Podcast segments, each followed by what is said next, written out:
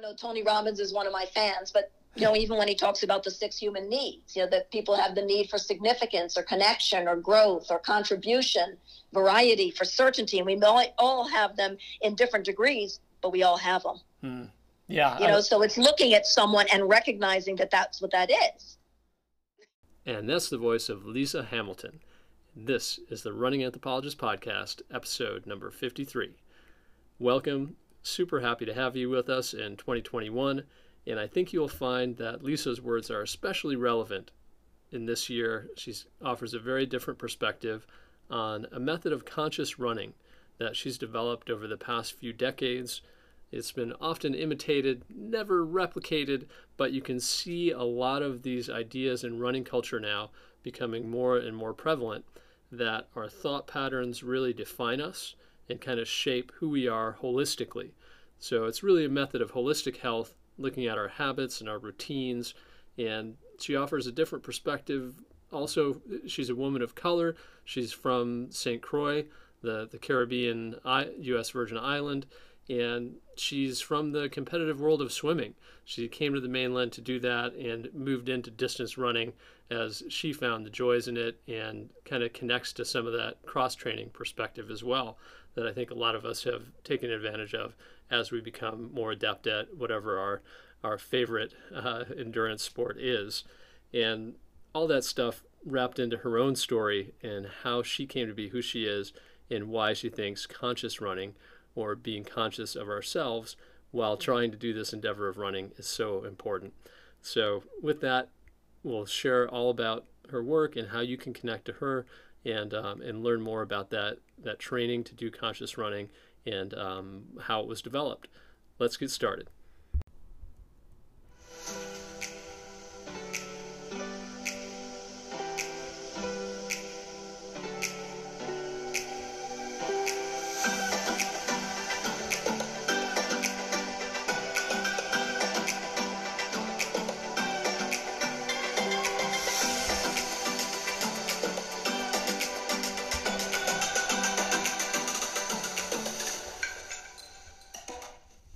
And a very warm welcome to the Running Anthropologist. I just really appreciate, you being out there and all the work that you do, Lisa. And the Conscious Runner, that's a cool name. How did you come up with that? Yeah, I mean, I had that domain name registered in 2010, so I kind of had the idea for a long time, and, I'd really been doing a lot of introspection and a lot of work on myself and wanting to become the person who I knew deep down that I could be, so the word consciousness was kind of just starting to hit the mainstream. You know, I was watching a lot of Oprah, around that time or shortly before that in the years. And, she would have all of these guests on, and I would hear the term over and over again. And it was just something that really resonated with me and something that I wanted to make a part of my being. And it was a way to kind of also experience running itself. So that's how that kind of came together. Great. And where, maybe I'll just start by welcoming you to the Running Anthropologist. We kind of explore running culture. And when I heard about the work that you're doing, kind of helping people to get in places to be able to continue running, and be more conscious of their running, because I see the same thing that you describe on your website. I see a lot of people that love running and they're just kind of hammering out and trying to run races, but they get injured or they're not really enjoying it. They're just trying to get there, get that marathon or get that distance. And it sounds like you work with a lot of people like that. Yes. I mean, you can almost say that it's a dual play on the word, in the sense of being conscious, meaning training smart, but also being able to enjoy the run throughout every single pore of your body, and to just accept, what is going on, and to not judge yourself for whatever the performance is, so it's kind of a dual play on the word, in the sense that there are many people who are out there and running unconsciously and not even knowing that they are, and just going out there, lacing up their shoes and hitting the roads, trails, and tracks, but not being concerned with the pace that they're running or the mileage or whether or not they have a plan, and that is leading them to overuse, breakdown, injury, and things like pain. Sure. Yeah. And I wonder how you even begin to, like, when you meet someone, how do you begin to recognize and tell them, hey, the way that you're doing this isn't working? Or do they already know that most of the time? Right. Right. I mean, so that's a great question. And it's always, there's the problem and then there's the problem behind the problem. Right. And people are at different places with their relationships to themselves and also their relationships to their running. So some people are able to see the problem behind the problem, and other people can only see the more surfacey problem. So for example, I might have someone that comes to me and they said that they've been dealing with pain, they've been dealing with injury, and it's been for 10 years. And, they've done a number of things to try to break this cycle, but they've been unable to. And it's the same pattern of injuries that keep popping up over and over again. And they're extremely frustrated and they are at the wit's end with what to do.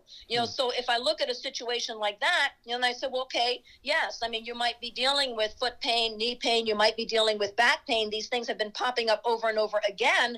And that's the problem. But the real problem is that you have a pattern. Because it's been going on for 10 years and it keeps coming up over and over again. So let's address that pattern that keeps putting you physically in this situation. And once we do that, then the situation can change. But until you change that pattern, and it's not just patterns in thinking, it's patterns in moving.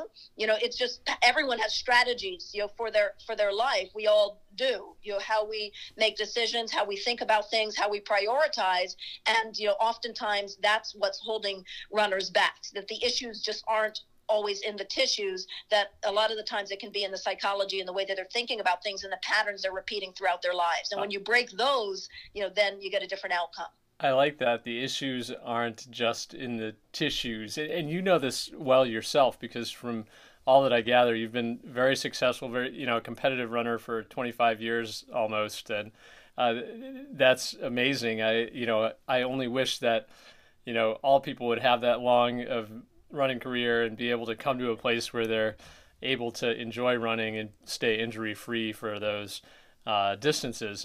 Can you tell me, I guess, just a little bit about your journey in a nutshell, how you got into running and why you chose this line of work?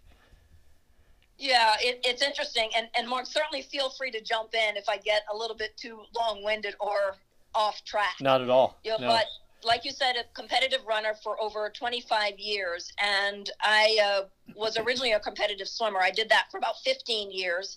And when I got to college, my roommate ran cross country. I'd never heard of cross country before. I'm from the Virgin Islands. And, I grew up a swimmer. I wasn't a part of the running scene at all. And while I was waiting for swim season, I decided that, I would try this running thing along with her.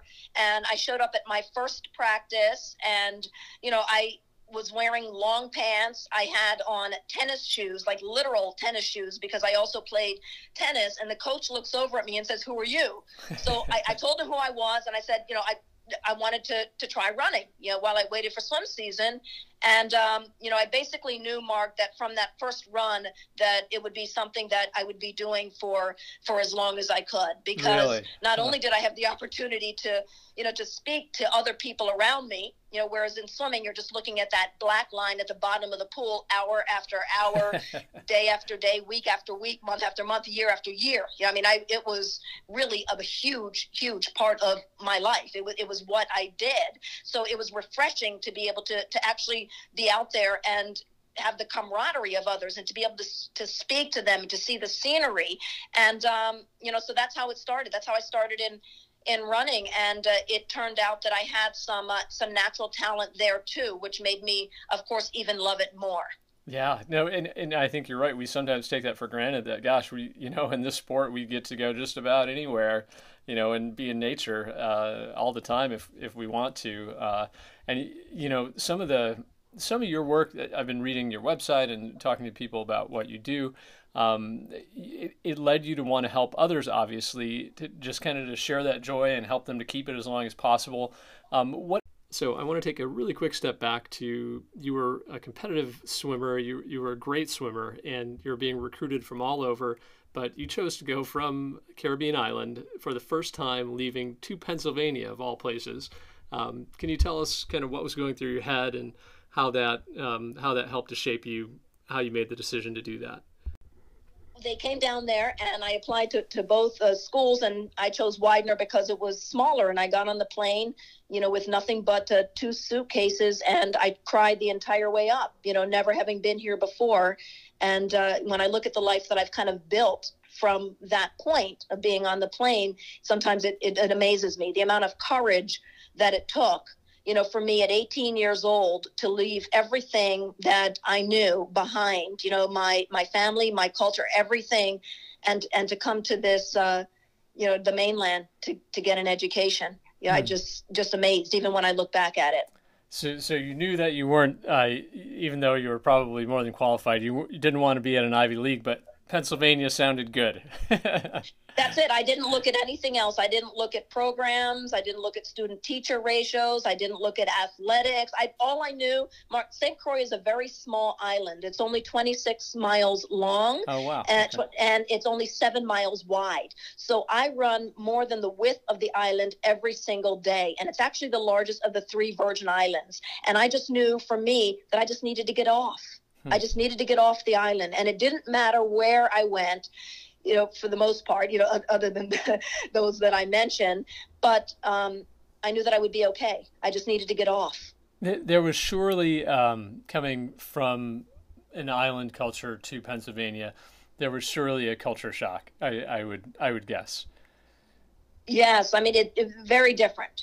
Yeah, very different. So it's almost like the beat of the mainland is different, if I can put it that way. And I would even say just Pennsylvania, because I know even with different states, you know, that they have a different rhythm to them, you know, like a different cadence. Like if you go to the New York or you go somewhere down south, you know, so they all differ amongst themselves. But even going from an island to, you know, to the mainland, that there's a difference. It feels in the beat. Was there there had to have been a running and swimming culture on your island? You know, there was running, it was track and field, but I grew up a swimmer. I was a competitive swimmer. I swam 5 days a week, sometimes 6 days a week. You know, went to training camps in Florida, you know, sometimes for a couple weeks at a time. So it was a huge part of my life. And swimming actually afforded me the opportunity to be able to travel not only to the United States, you know, as I was growing up in St. Croix, but also to Central and South America quite a bit, because I belonged to the only swim team that was in the entire Virgin Islands, and it happened to be on St. Croix. Huh.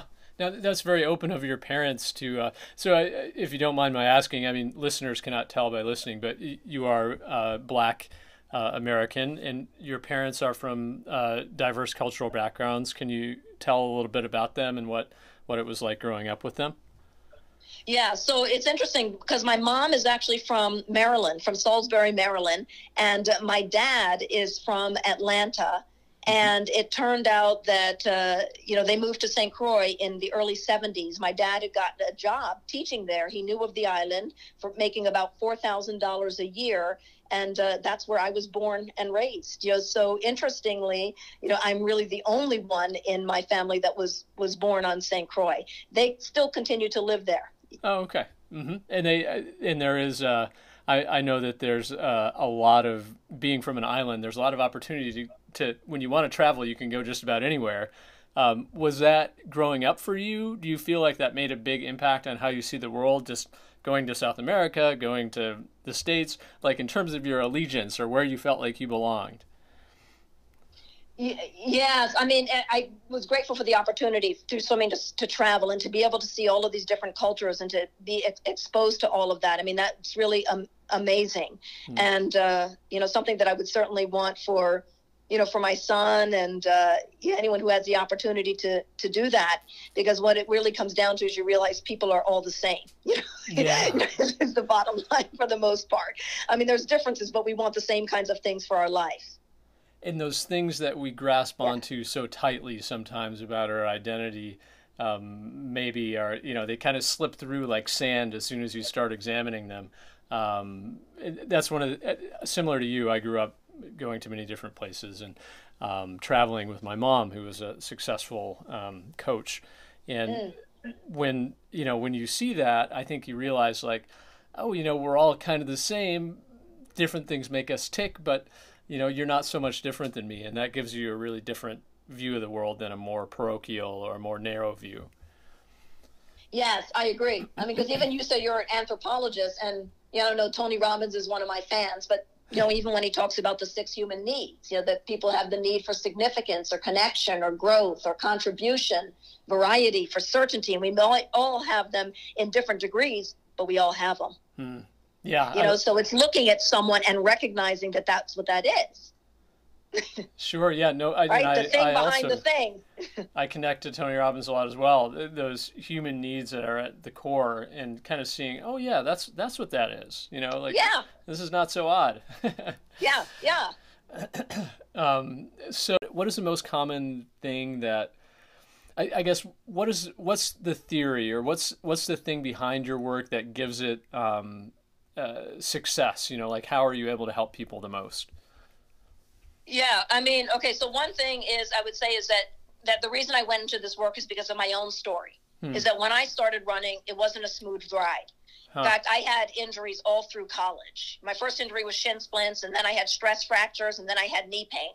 I had 4 stress fractures, each for the 4 years that I was in college. Wow. The injuries continued after college. It was just one thing after another, very frustrating. And I did a number of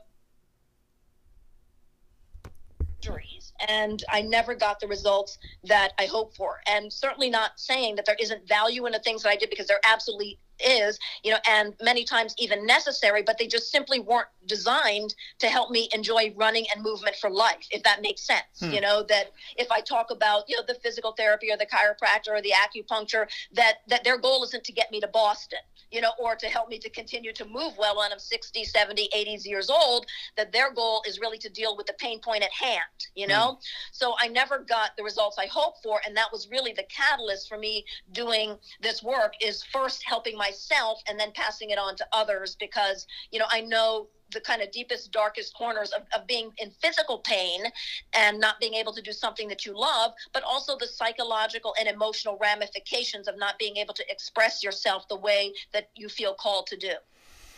Yeah. And I know that you have some training in that area. It's really about movement and how you move more than how much, from what I gather. Oh, Mark, you kind of blacked out there for a minute. So, oh, sorry. Could you repeat that? Sure. So I was just saying that a lot of your work, I know that you're trained in this area and you focus on movement and how people can improve their movement, but it's really more about those specific patterns and less about how much you're moving, for example. Could you explain that a little bit more?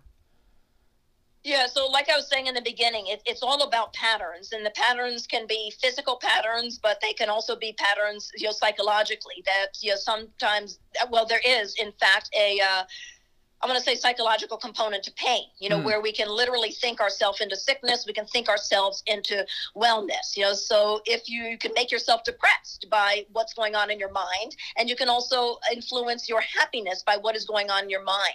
So with the Conscious Runner, it's about really taking both of those things into consideration, because what's going on in the mind affects the body. What's going on in the body also affects the mind, that the two things are just really, really inseparable. And both of those types of patterns need to be addressed, So, for example, if someone is coming and we're working with, and they might come and they say, okay, well, we have foot pain. Okay, well, let's just see how your entire body is working. Let's see if you have the sort of desired and preferred ranges of stability, flexibility, strength, and mobility, beginning with your big toe, all the way up to your head. We're going to take a look at that, and we're also going to take a look at your inside.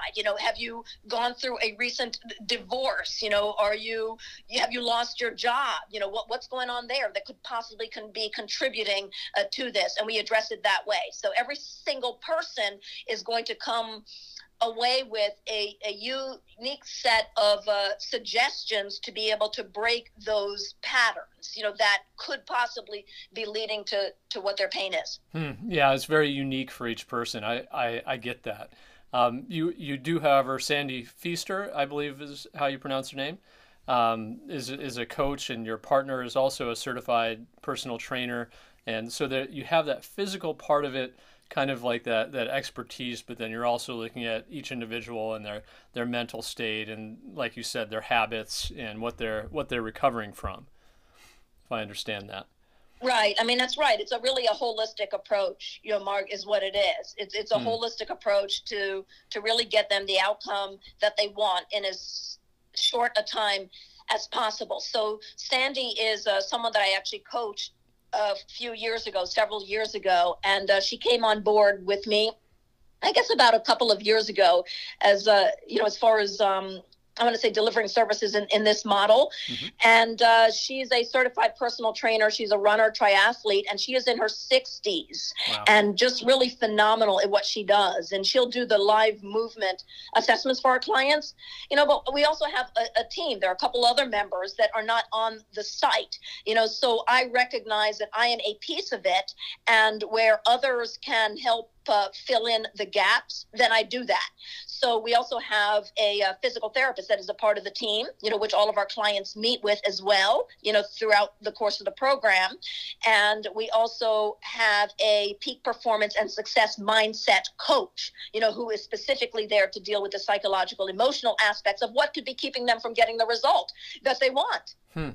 Now, I mean, as taking a step back and looking at the larger picture, there are more and more runners, and people tend to be, that set bigger goals, tend to be a driven type of person. So they really don't take time, like you said, to think about some of those conscious aspects, whether that be, meditation practice or rest and, healing.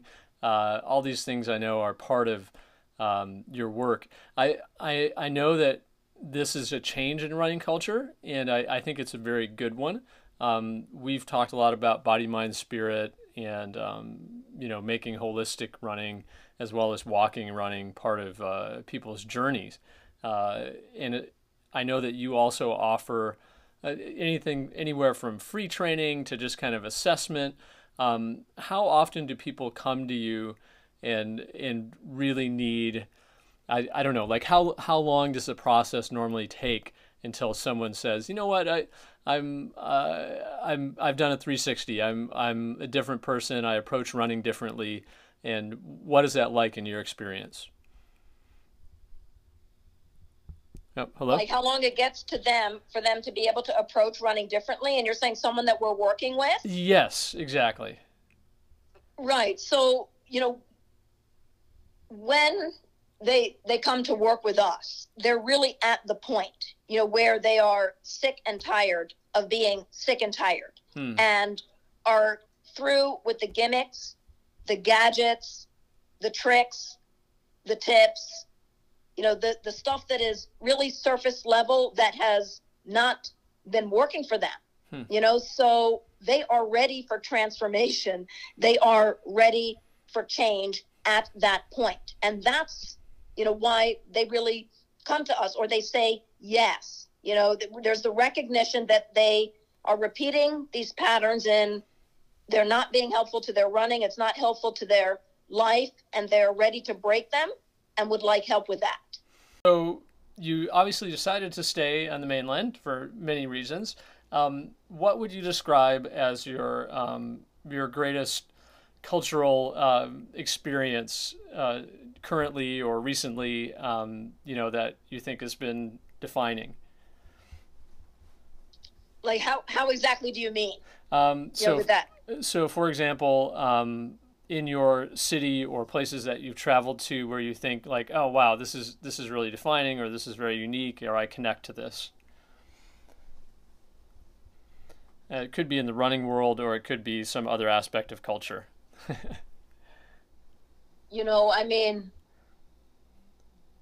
little bit challenged because I would say that my influences are across multiple cultures. So I take what I like, if you will, lack of a better word, or what moves me, what resonates with me, what feels aligned for who it is that I am and who I want to become. And that's what I bring more of into my life. And let go of the rest. And let go of the rest. And it can be from anything. It's interesting because during the pandemic, I'll tell you, my son was in this school and, you know, they moved to virtual. And virtual, it just simply was not working for us on many fronts, You know, number one, I'm not meant to be, you know, his teacher 24/7. You know, I don't mind doing it in the afternoon between 4:30 and 6:30. And sure, I can be his teacher in other ways 24/7, but as far as educating him with math and science and all of those specific subjects, it wasn't working out. You know, it was changing the dynamic in a way that was not serving anyone. So I decided to move him to another school, and the other school is a Catholic school. It's a local school. I'm not Catholic, right? You know, but when we're filling out the form and it's asking, you know, what religion are you, right? And that was actually a required field on the form. And I wasn't even sure that they would even accept us, you know, because it's like, you know, you know, but I'll become Catholic if that's what's necessary, because this isn't working, you know? So, you know, and, you know, I literally typed in there that my religion was love, compassion, kindness, all religions. And they accepted it. That's a good thing. Yes. He is there. He is there now, you know? So I don't know if that answers your question, you know, but it's all, it's really the umbrella culture or philosophy, you know, for me is love and anything that is serving that. Oh, that's beautiful. Yeah. Well, I can't imagine any school, turning down that kind of an offer, and I'm sure that your son will rub off on him if he's able to share that in any meaningful context. They will learn a lot from him too. So I'm glad that. And I want him to learn it. Yeah. So you always have choice. You can take what you want, and you know there's many different beliefs that are out there, and the important thing is to know that. And then you can make your own choice. So he's got religion classes, you know, when he goes there, and he's learning prayers and he's doing the communion and all of that. And I'm perfectly okay with it. You know, these are the kind of doctrine and that this particular religion follows. Another one follows a different one is what I share with him. And these are my beliefs, but you get to choose for yourself. That's a very anthropological perspective to take as well. Just saying, hey, this holds a lot of meaning for these people. Maybe you could learn something from it, or at least, you know, be open to hearing and learning about their traditions and see where it takes you. That's funny. My schooling experience was very similar. There was only one private school where I grew up. It was an industrial town in Saginaw, Michigan, just north of Detroit. And my mom, for whatever reason, said in high school, you're going to this high school. She wasn't Catholic. But that was where we were, and I certainly learned a lot from it. So speaking from experience, I think that's a good choice, if nothing other than to save your sanity and give him a little diversity of experience, and who knows, he might glean something useful from it. Yes. No, I mean, definitely will. I mean, nothing bad can come from, you know, from experience, and then you can make decisions and have more choice afterwards, you know, so that's what it's really about. Yeah. Did he pick up I'm curious, did he pick up your love of running or swimming? No, no, he did not. We had him in a kids healthy running series, and, you know, he ended up quitting that. Yeah. So he enjoys running as long as there's a ball, you know, that's involved. So, yeah, but he did not. Yeah, so he enjoys soccer. He does wrestling, and you know, basketball. I was going to start him in kickboxing, you know, but things got shut down again. Mm-hmm. But a variety of things, because again, it's about, you know, finding what serves your soul, and then making choices, and you don't always have to, you know, just stick with the same thing, you know, throughout your life. You can change at any point when it's no longer working for you. My clients, this is no longer working for me. I'm ready to do something different. I feel like I'm just going around in circles, and it's been 10 years, and I'm watching to the window to all of my goals close, and I'm getting older, and I'm not able to reconnect to who I am. and my family doesn't recognize me anymore. And I don't feel like I'm a model for my children. And all I want to do is to get out there and be able to run. All of these things mount up. Yeah. Mm. Yeah. Cause it's not just about running. It's about their life. And this is 2020. So I'm sure you've had a lot of people come who maybe normally wouldn't take time to do so because they've had more time for introspection or maybe more time for running in some cases. But it was just a very different year. Did you see anything different in 2020, be it positive or just something that came out of it towards people finding hope and reaching their potential? I mean, as far as people, 2020 is interesting, and for some it was really good and they were able to be more introspective and, to work on those aspects of themselves that they may have not been able to, to work at before, because time didn't allow, for them to do it in the way that they might have wanted to, and then there are others where it was different and it went the opposite, direction, is that they may have done more things that were more destructive, to themselves and their health and themselves, so as far as the people that I saw come through, there were, several that had the time, and they did it, and that was part of their reason, but ultimately is that they were also ready for change and that they didn't want to live one more day without an expert's help and one more day being in the pain that they had been struggling with for months. Most of the people that we work with have been dealing with this for years. Yeah. And how about for you personally? I know that you're very involved in the running community. What was this year like for you, and how did you stay motivated? What advice would you give others? Yeah, so that's an interesting question. So I don't know that I was really motivated the whole 2020. I qualified for Boston in September of 2019. I'd never done Boston before, and I was running with a friend, and she was going to do Boston, and she was telling me, Lisa, you gotta do Boston. It's something you never forget. So, after that long run, we decided to look up when the last day I could qualify by. And it turned out it was like 3 weeks later, 3 weeks from the point that we looked it up. And I figured I had done enough base training that I would be able to meet the qualification time, for Boston. So 3 weeks later, I was on the starting line of a race, and I ended up qualifying, for Boston, and I was training for it.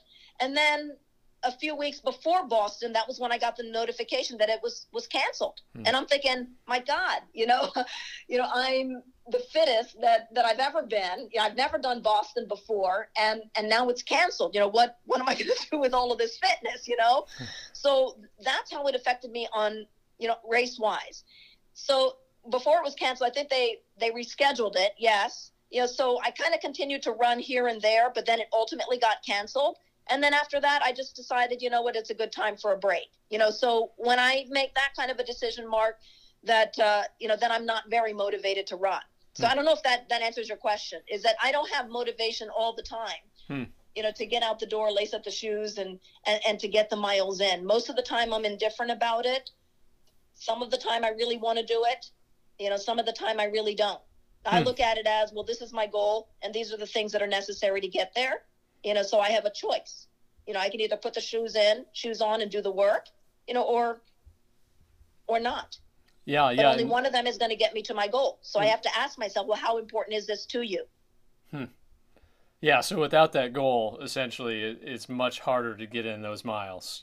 I can relate to that. Without any goal. The goal can really just be to get out there and to feel good. It doesn't necessarily have to be a race. Like a lot of people will use races as their motivation, but I could have said, well, one day 2021 is going to come, and, this whole thing that's going on in the world is going to be over, and I could use this time to prep for them.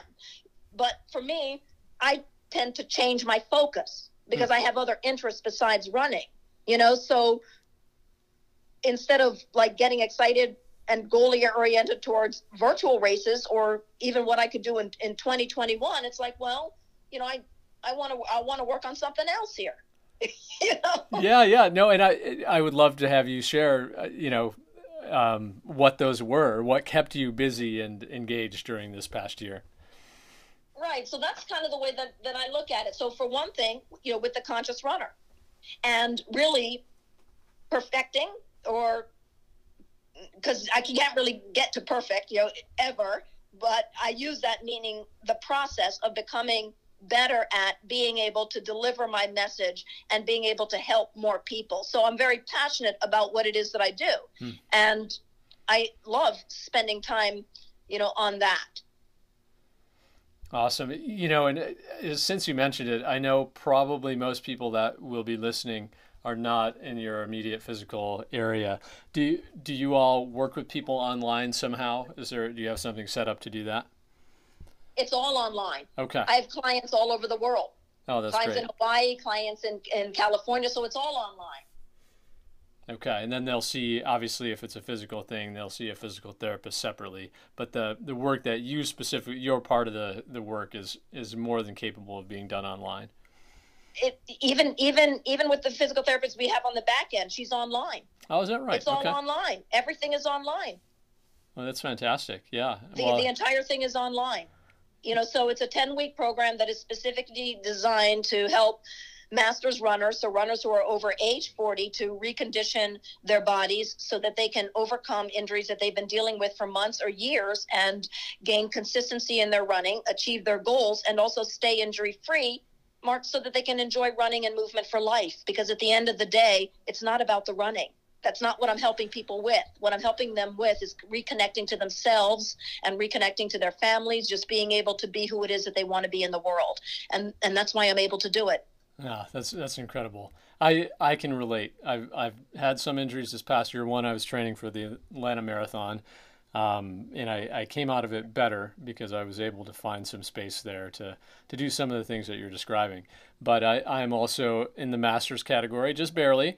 And I did. Yeah. I found that out by winning a master's category in a local race, and I thought I can't be in the master's category, but sure enough, I was. And welcome. That was a gratifying. As you know, sometimes as you get older, it gets a little bit easier to win in those categories, especially in local races.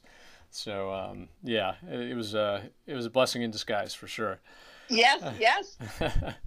Well, I know that you have great things ahead, and I look forward to hearing more and more about this type of thing happening in the running world. I think it's sorely needed, no pun intended. And I wish you the best of luck in the future Boston race, which I'm sure you will run as soon as they have it. Can you share any last hopes or dreams or words of wisdom for the general runner out there? I mean, I would say that as far as hopes or dreams or words of wisdom is that at the end of the day, to do things that serve your soul. Simple. Yeah. Well, that's how you know you're on the right track. Is when deep down it feels good and deep down, Words to live by. Well, thank you so much for your time. And I will certainly post, all the connections that I can so that people can find you and learn more about the type of work that you're doing. And I wish you all the best of luck, and I wish you happy running. Yeah, thank you. You too. Thanks, Leah. I'll talk to you soon. Bye-bye. And thanks so much for joining us on the Running Anthropologist podcast. We're happy that you started off the new year, and we wish you a very safe new year with many safe returns. We're happy that you started off with us, and we wish you and yours happy running, of course. But in the meantime, we hope that you share as much light as you can, including this episode, if you know someone who might be able to use it, someone who's maybe struggling with that routine or injuries and just needs a little bit of a push, maybe a method to reflect back on those habits that they have and search out for some better ones. I know that this idea of conscious running has been really important for me in my development and also helped me to think about what I really value in running, how I can get the most joy out of it. And for that, for me, a lot of it's been community. We want you to be a part of our community, to share what inspires you. you have some ideas or would like to hear someone featured on the podcast, we invite you to message us, Instagram or Facebook, or on our blog site, runninganthropologist.com.